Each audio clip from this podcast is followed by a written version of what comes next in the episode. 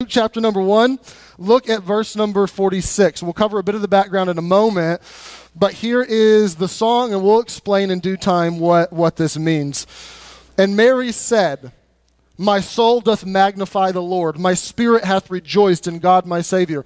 Here is just to give you a teaser on why we would think this is music. Even those two lines are their Hebrew parallelism, really. It's, it's, a, it's a poetic style that you would use for, for music. Verse 48 For he hath regarded the low estate of his handmaiden, for behold, from henceforth all generations shall call me blessed. For he that is mighty hath done to me great things, and holy is his name. Mary will now switch from me to them. She says in, in verse number 50 And his mercy is on them that fear him from generation to generation. He has showed strength with his arm. He has scattered the proud in the imagination of their hearts.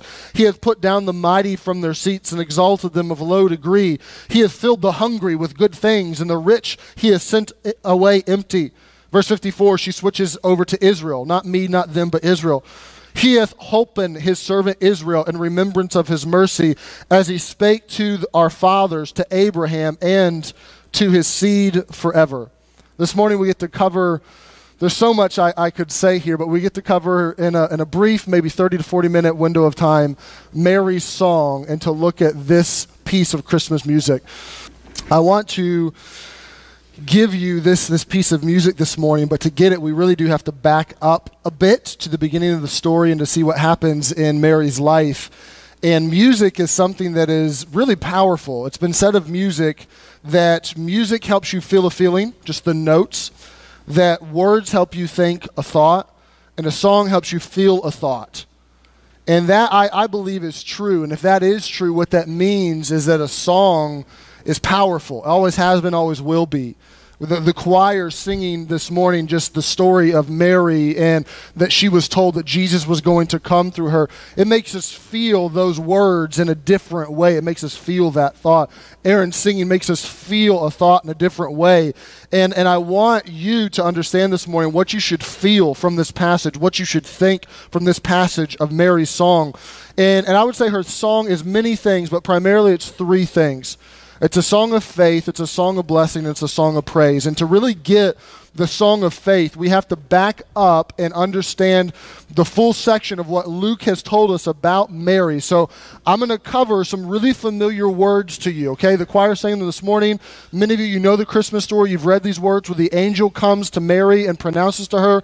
So the, the danger of these words is that there's a lot of sentiment attached to them and that you can let the emotions kind of hijack you and take over your mind rather than really dwelling on the text and letting the text tell you what it's saying. So I want us to see, first and foremost, Mary's faith. And what we'll find is that in a matter of 30 verses, that's a big span, Mary is going to speak three times.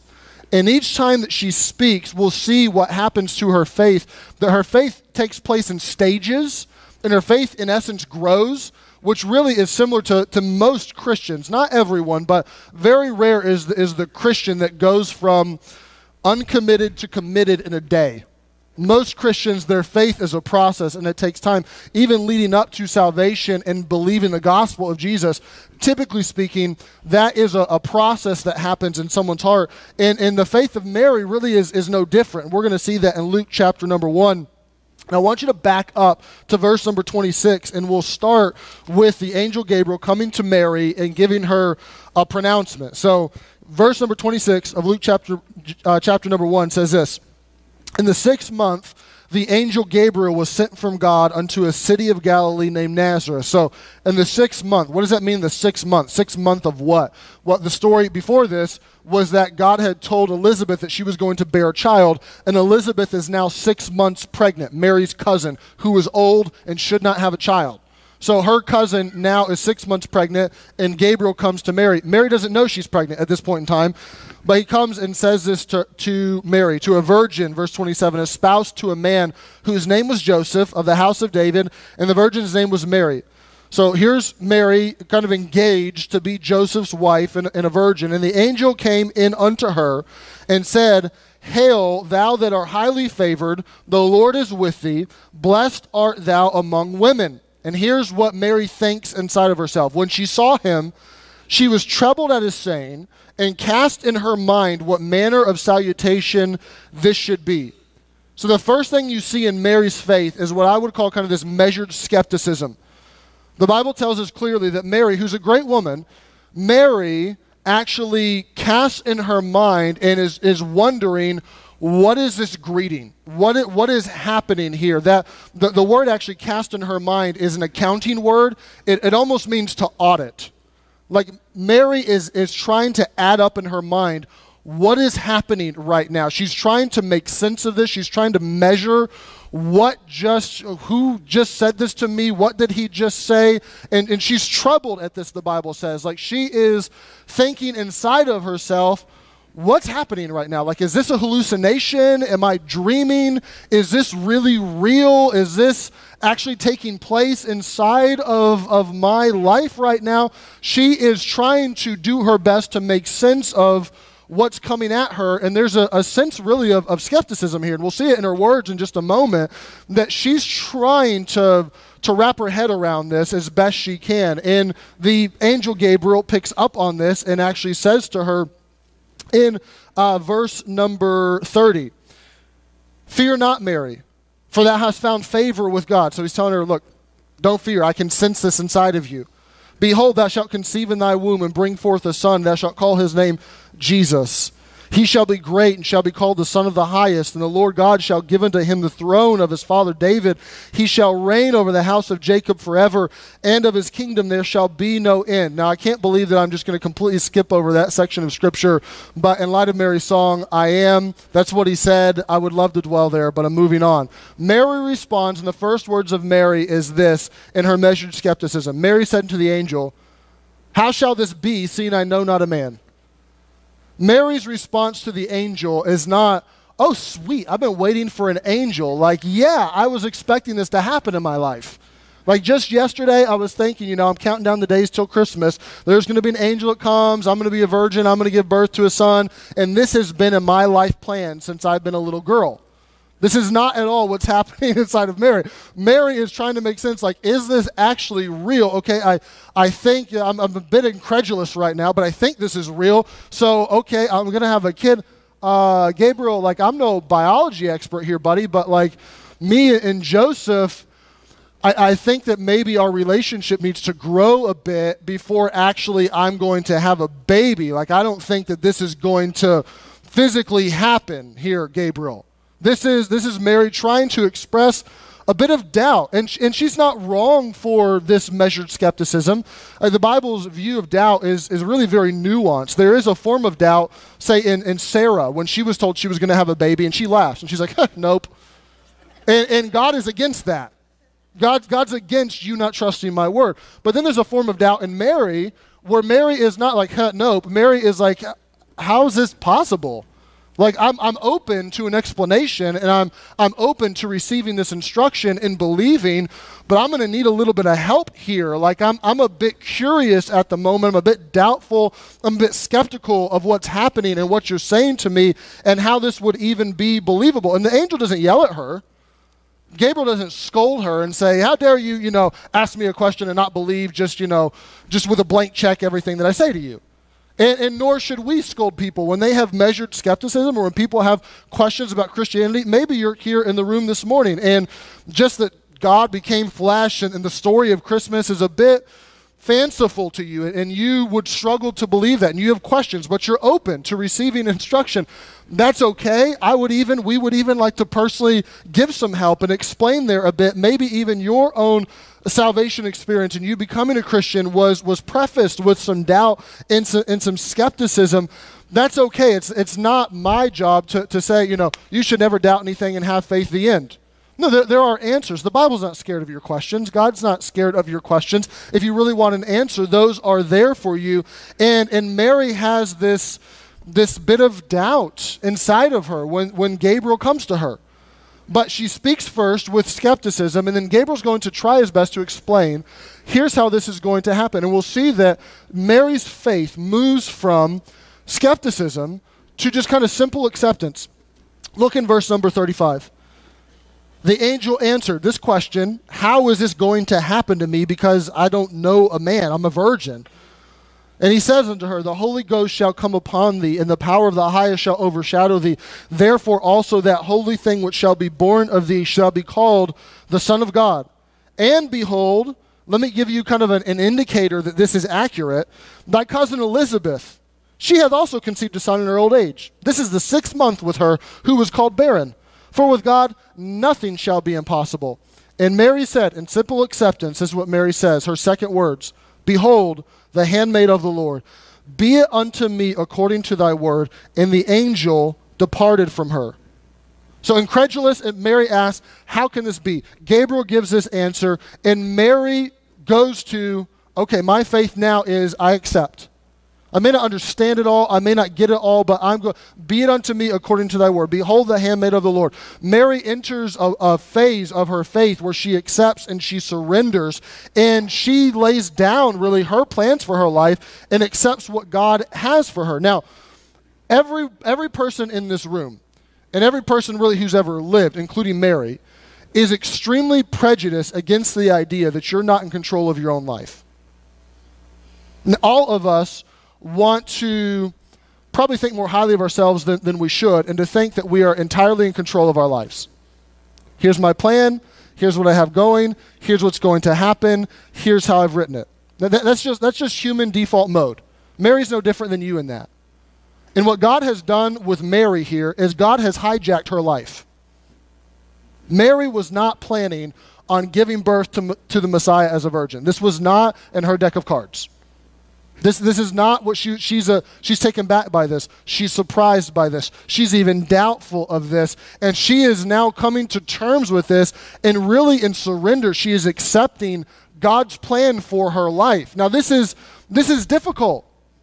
You, you may say, well, that's easy. Like, she gets to give birth to Jesus. Everyone's going to bless her and talk about her for generations. You know, good for you, Mary.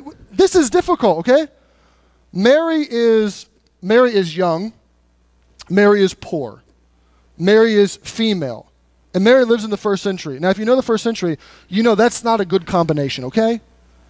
So, Mary already, on, on the social ladder, she has a pretty low rung. And now she's going to be pregnant, but not married. That's not going to play well with her family. She doesn't know how this is going to play with Joseph. If Joseph is going to put her away privately, which is actually what was in his heart, or publicly, which means that she would have been stoned to death. She's not going to be able to control the rumor mill and what people are going to say about her and what her peers or her family or others are going to think. They're inevitably going to think, well, Mary and Joseph have been, you know, a little closer than they should have been right now. Or worse than that, Mary and some other guy. She's living loose. This, this is what she has to surrender to. Beyond this, we'll cover this in a couple weeks. Simeon tells Mary when, when she gives birth to Jesus and presents him at the, at the temple, he tells Mary a prophecy, and the prophecy he gives to Mary is not, man, you're so lucky. He tells her, a sword is going to pierce your soul. He says, Mary, you're going to get stabbed in the soul.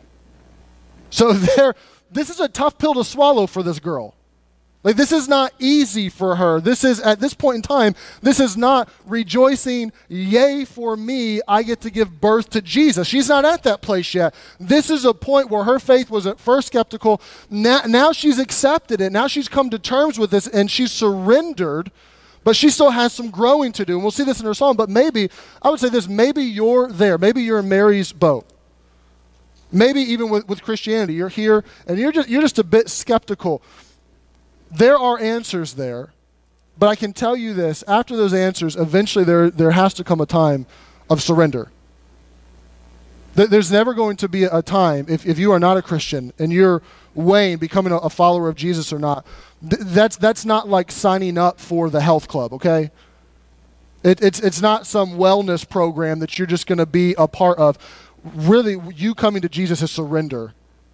It's understanding that I'm going to take my hands off my life and I'm going to, I'm going to give that to Him and He is going to be Lord. If what the Bible says is true, that God became flesh and died for me, that is, that is a bold claim and that demands more than just kind of casual acceptance. There, there, there are no halfway measures with Jesus.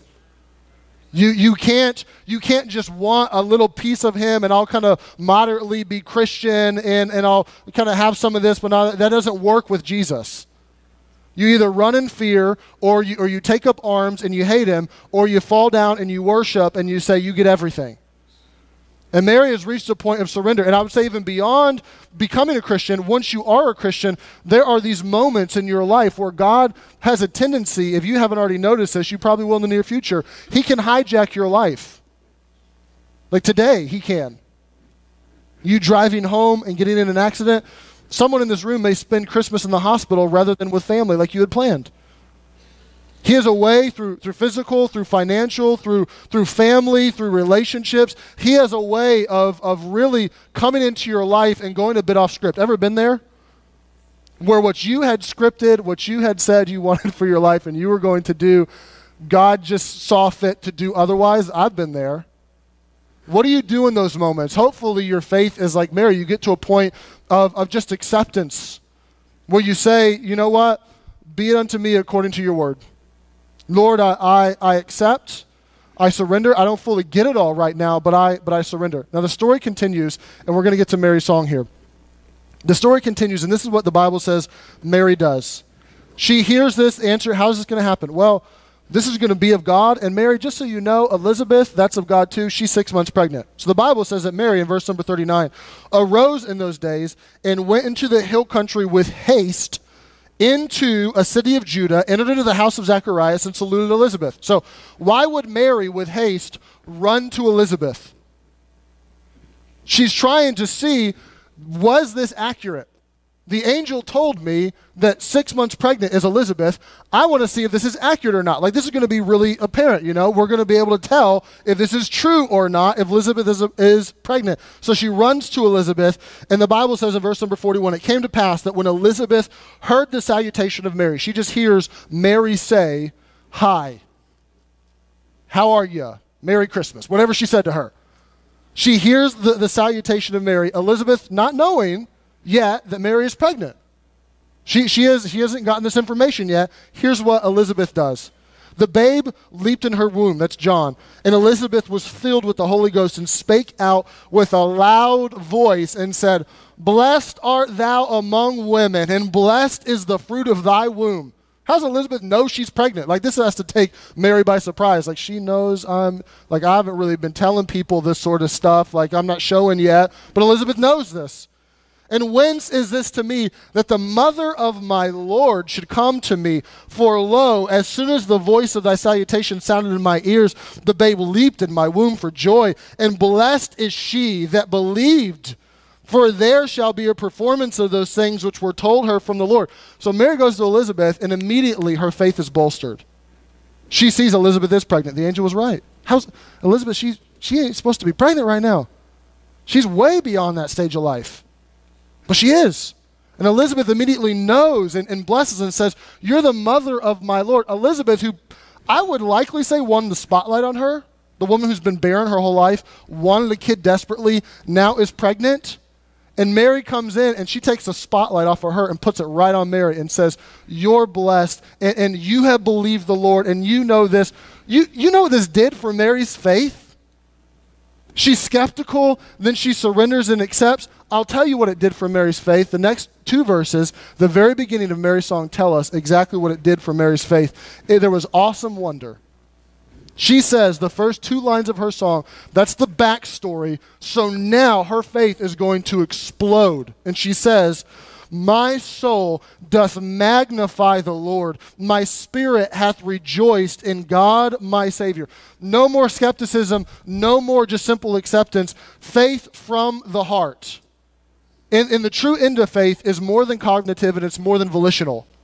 It always ends up rooting itself in the emotional. It goes beyond the intellect, it goes beyond the will, and it goes to the heart. And this is now where Mary's faith is. And her song begins with this faith that is awesome, that is wonderful, that she is looking at what God has done. And, and she's not saying, well, God's just added some value to my life. You know, He's, he's been good, and I'm, I'm thankful for, for what He's done.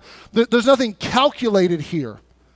This is Mary bolstered with faith, emotional, not, not, in, a, not in a logical way, but in a heartfelt way. saying, I am in awe and I am in wonder and I magnify God and, and I, my spirit rejoices in God, my Savior, because of, of what He's done. She is caught up wholly. She is enraptured with bolstered faith. And that is a really amazing place to be.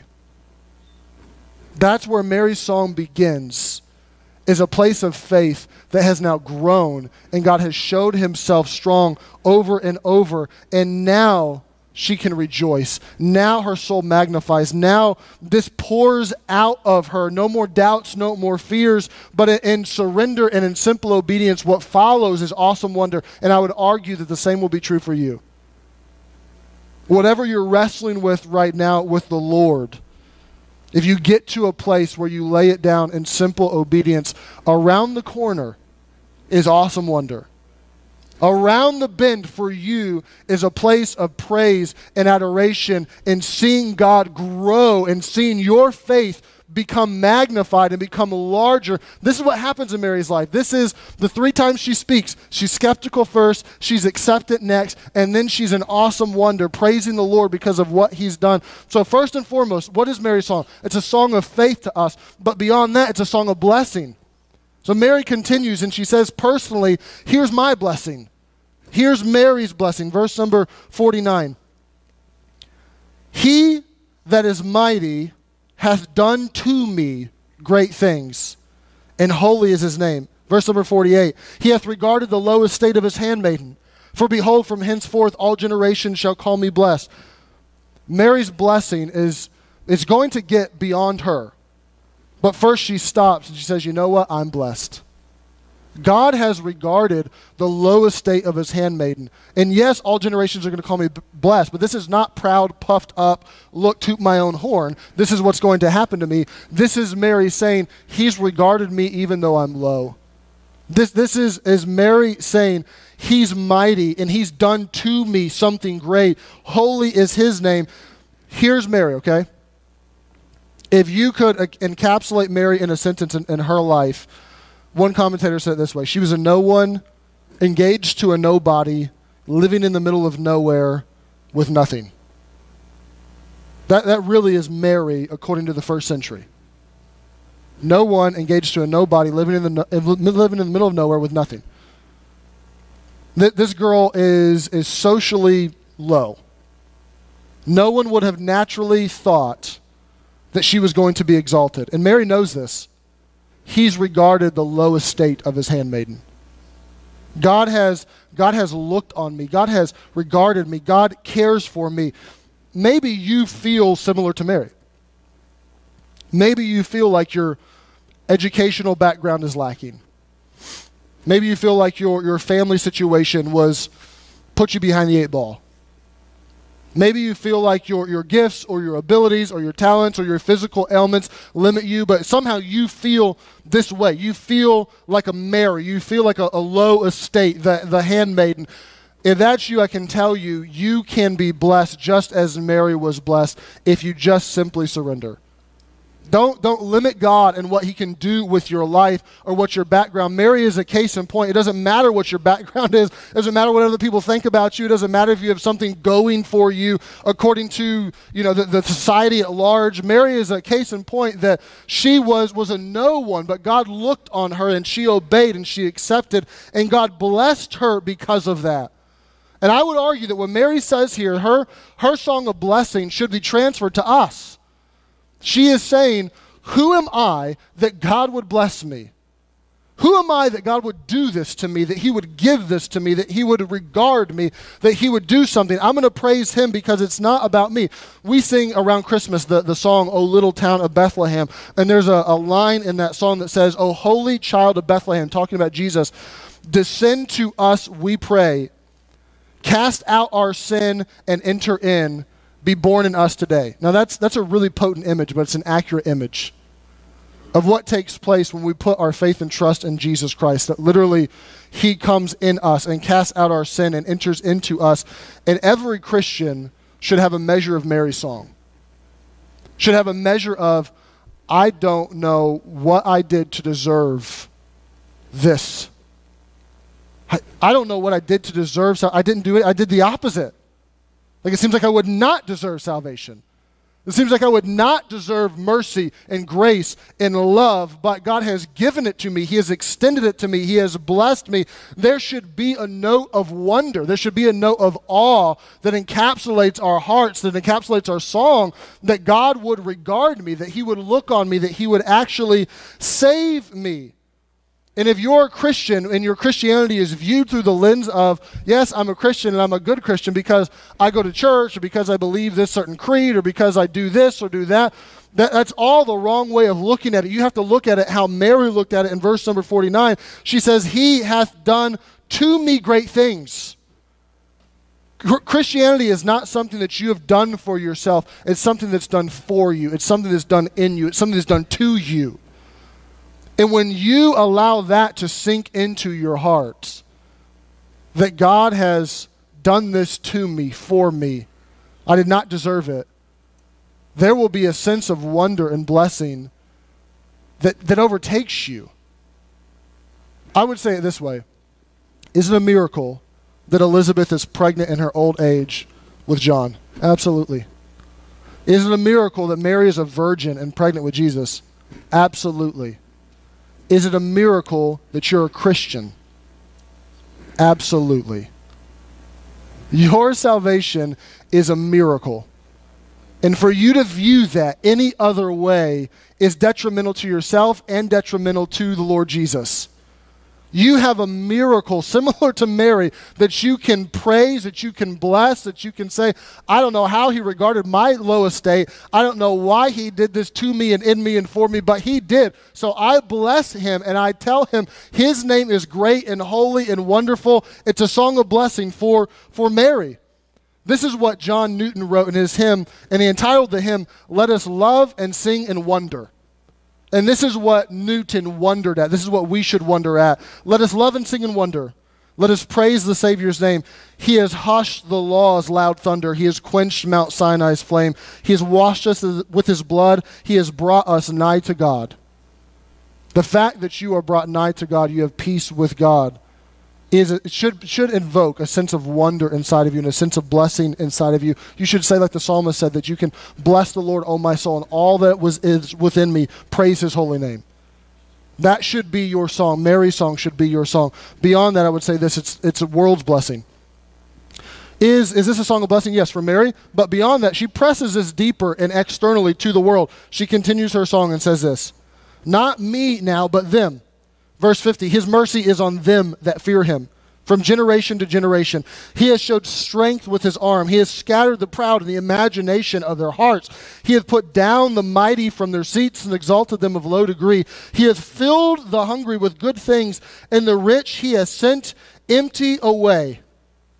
Here is what, there's so much I could say there, but here's essentially what Mary's saying God has turned the tables. God has taken not just me, not just me, the low girl in Israel, but God is, is pressing this out beyond me. God is offering this to, to the other poor or the oppressed. What Mary is doing is saying what's happening in Jesus Christ, what is going to come true, is going to expand beyond the aristocrats. Now, in, in the first century, the common thought was if you were good, then you would be blessed. You would have money, you would have wealth, you would have power. Now, if you were bad and God was mad at you, then you would be poor. You would have some sort of physical ailment. This is why in John 6, remember the, the, the blind man that was blind from his birth that Jesus comes to, and the disciples ask Jesus, Jesus, who sinned, that guy or his parents? And Jesus is like, uh, guys, nobody sinned. But to them, that was a new way of thinking. Like that guy does, he's not blessed. He has blindness, so inevitably he must have done something wrong to tick God off. Inevitably, there's something, there's some sort of sin in his life or in his parents' life potentially. And Jesus says, no, that's not the way it works. And the Gospels reiterate this over and over. Mary is saying this. What Mary is saying is that the gospel is, will it be offered to the rich young ruler or to those that have means or money or power? Yes, but it's going, it's, it's going to expand to anyone. This is all inclusive. This is the tables are turning here. The, the poor, the low, the widow, the oppressed, the orphan, anyone is going to be included in salvation. What's happening to me and my blessing is going to push beyond me. This is going to be offered to the world. This is going to be to all people. This is Mary saying that the gospel is going to go global and that everyone's going to be included in this. This is Mary saying that you and I are going to inherit the blessing. Anyone that fears him from generation to generation. In that day and age, there were God-fearers, people that were not Jewish and they, and they were Gentile, but they refused to become Jewish, but they still feared the God of the Bible. And Mary is saying, anyone who fears him, this is all inclusive. They're going to be roped in. You and I are inevitably what Mary is talking about right here. That we get to receive the blessing, we get to have what is offered through Jesus Christ in salvation. But beyond that, she goes to Israel's blessing, and she says at the end of her song, He hath holpen or helped his servant Israel in remembrance of his mercy as he spake to our fathers, to Abraham, and to his seed forever. Mary says, Look, I'm blessed. The world's going to be blessed, but even my nation, Israel, is blessed. God has not forgot his promises. He told Abraham that all the earth would be blessed through his seed. He said that this was going to happen. He gave us a, prom- a promise, and we can, we can bank on it. We can know that now that we're nationally blessed. So, Mary's song, faith. Mary's song, blessing. But lastly and quickly, Mary's song is a song of praise. You have to understand that this really is not supposed to be about Mary. This, this song is not to meant to ultimately direct your attention to Mary and have you focus on her and say, wow, what a wonderful woman. She sure was blessed. Good for Mary. Let's move on. To, to, to make a couple things clear, in case this has wandered through your mind, let me set a few things straight biblically about what Mary is not. Okay, so Mary is not biblically the queen of heaven. The Bible never says that. Mary is not sinless. There was one that was sinless, Jesus Christ. He died for our sins. The end. Everyone else, including Mary, had faults and failures and foibles. Mary is not a mediatrix. You don't pray to Mary. The Bible is abundantly clear. There's one God and there's one mediator between God and man, the man Christ Jesus. The end. There's, there's no instruction in the Bible to, to pray to Mary. Mary's not a co redeemer. Jesus Christ accomplished our redemption. The end. So that's that's not who Mary is. And some have taken the blessing that Mary got and they have they've elevated Mary and they have looked to Mary and sought to pray to Mary or praise Mary, but that's not what this is teaching. This is teaching, and Mary's song is abundantly clear. God is doing this to me. God is doing this for me. God is doing this in us. God is fulfilling his promises. God has bolstered my faith. God is going to press us out to, to the poor, to the oppressed, to the world. This is about him. She's saying this is focus on him and glorify him and magnify him. She begins the psalm or this, this song with my soul doth magnify the Lord. What is she saying? I am now, God is getting bigger to me. He's being magnified, which is really a valid question for us. When's the last time God was magnified in your eyes? When's the last time God was made bigger to your heart? When's the last time he increased your faith? When's the last time you stepped out and you saw him work and you saw him lead and you saw him guide? This is Mary saying, My soul magnifies, enlarges God. And beyond this, she's not just saying this to herself. If you remember, she's saying this to Elizabeth. She is praising God, magnifying God, making God bigger to who's in front of her, to her audience. This is a praise from Mary's lips that's meant to teach us that we are to praise, magnify, make God larger to the world at large.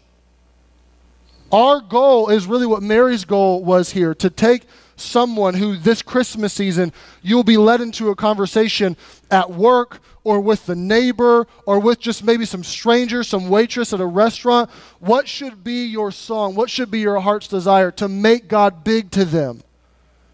Your, your inner being should long as Mary longed to sing Mary's song and to say, Let me magnify God to you.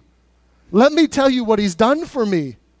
He has blessed me. I don't deserve it. I don't know how in the world He, he saved me because I'm telling you, I was a mess. I still am a mess. But God is doing something in my life and He's been working, and I don't even know how to put it into words fully, but I can tell you that I have found joy and I have found peace, and, and I looked for it in relationships, and I looked for it in money, and I looked for it in, in satisfaction here and just in pleasure, and I, I looked for it anywhere I could. I never found it, but I found it in Jesus. And He's blessed me. So let me tell you, that's Mary's song. It's a song of let me praise and magnify God. Let me tell you what He's done for me. Let me tell you, let me praise him to you. And if we could sing this song, where would we be? A song of faith that begins with, Yeah, I was skeptical and I, I surrendered, but man, I'm in wonder now. Look at what God has done. It's amazing to me. A song of blessing. I don't know how or why he, he saved me. I sure didn't deserve it, but he did. And man, I'm glad. And he'll do it for you too. The blessing's not just for me, it's for you. A song of praise to say, here's what God has done. Let me tell you, let me make him big to you. I hope that this Christmas season, that's your heart. To take, enjoy family time. Enjoy Hickory Farms. Enjoy chipmunk music. All right? Have at it. Go sled down a hill if it snows. But I hope that this Christmas, Mary's song is your song, that really what it's about is understanding the faith that you should have in the Lord, understanding the blessing that, that you have from Him, understanding I want to tell others and I want to make Him big.